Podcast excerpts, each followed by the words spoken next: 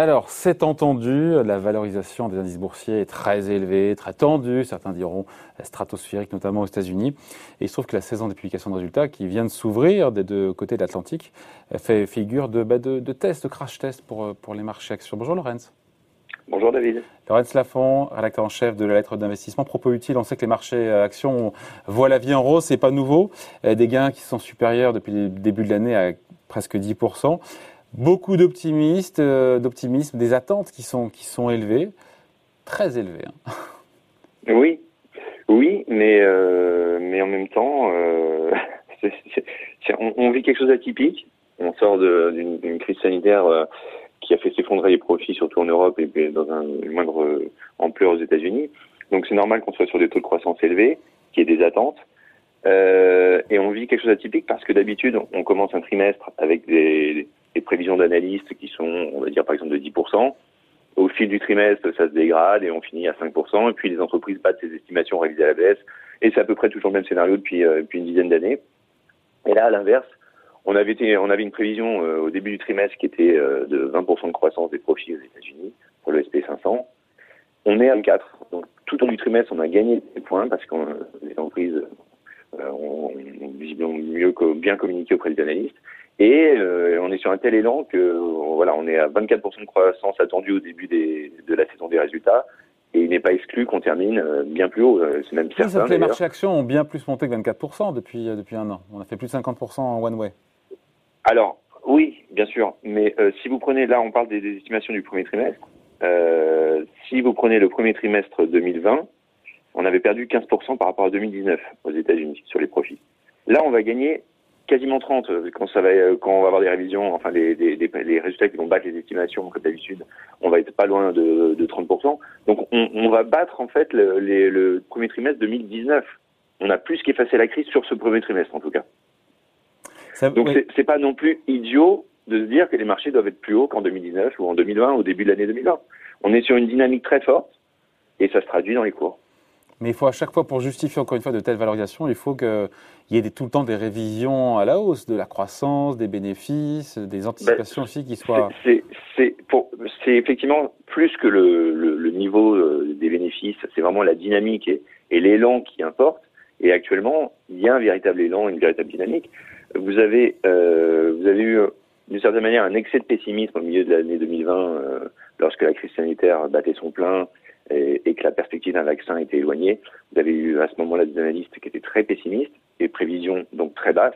Et on vit encore, si vous voulez, une réévaluation de ces, estimations. Donc on est euh, sur un élan de révision à la hausse.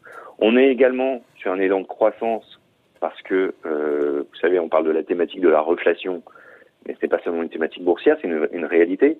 Vous avez euh, le secteur de l'énergie qui profite de la hausse des prix du pétrole, dans l'anticipation d'une reprise. Vous avez les prix des matières premières qui, euh, qui progressent aussi toujours dans l'anticipation d'une reprise. Vous avez les taux d'intérêt qui remontent aux États-Unis, qui, qui profitent aux banques. C'est, c'est vraiment cette idée de, de, de, de, reprise et de reflation qui se traduit dans les, dans les bénéfices des, des, des entreprises.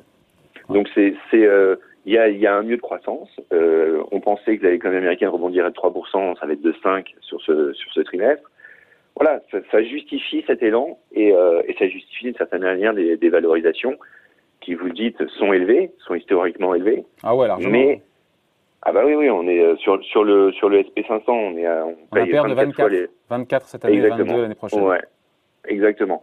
Euh, mais euh, on est sur des taux de croissance qui sont très importants. Euh, taux de croissance avez... qui justifie a posteriori d'avoir des ratios de valorisation aussi élevés. Oui, parce que comme vous venez de le dire, vous venez, vous venez de dire qu'on était à 24 de, de, de, valorisation sur les estimations de cette année. On ne serait déjà plus qu'à 22 l'année prochaine. Et lorsque vous écoutez euh, hier, vous avez, vous avez, vous avez eu les, les, les, publications des banques américaines, oui. notamment de JP Morgan. Très bon.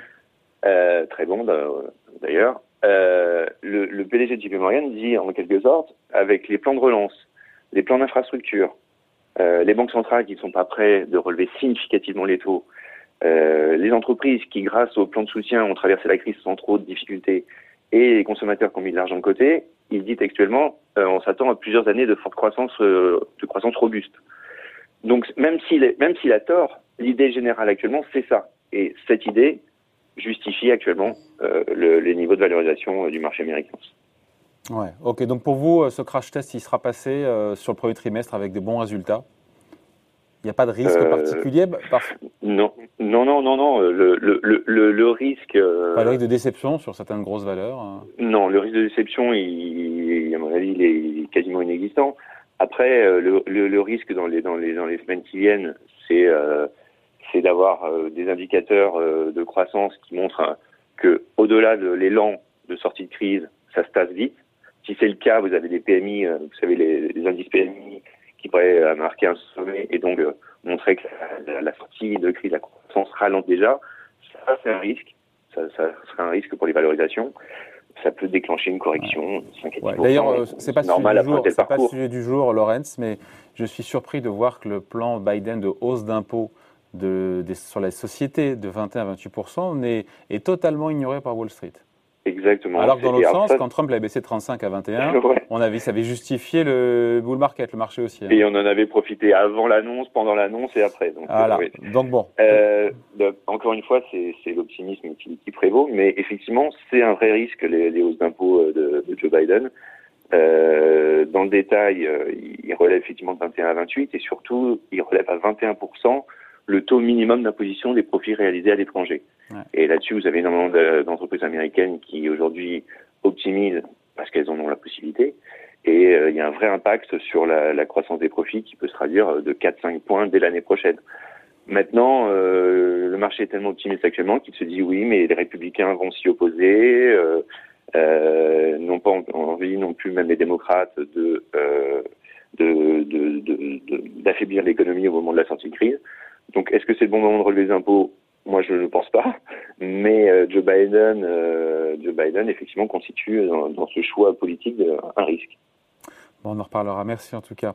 Point de vue signé Laurence Lafont, rédacteur en chef de la lettre d'investissement. Propos utiles. Merci Laurence. À bientôt, David.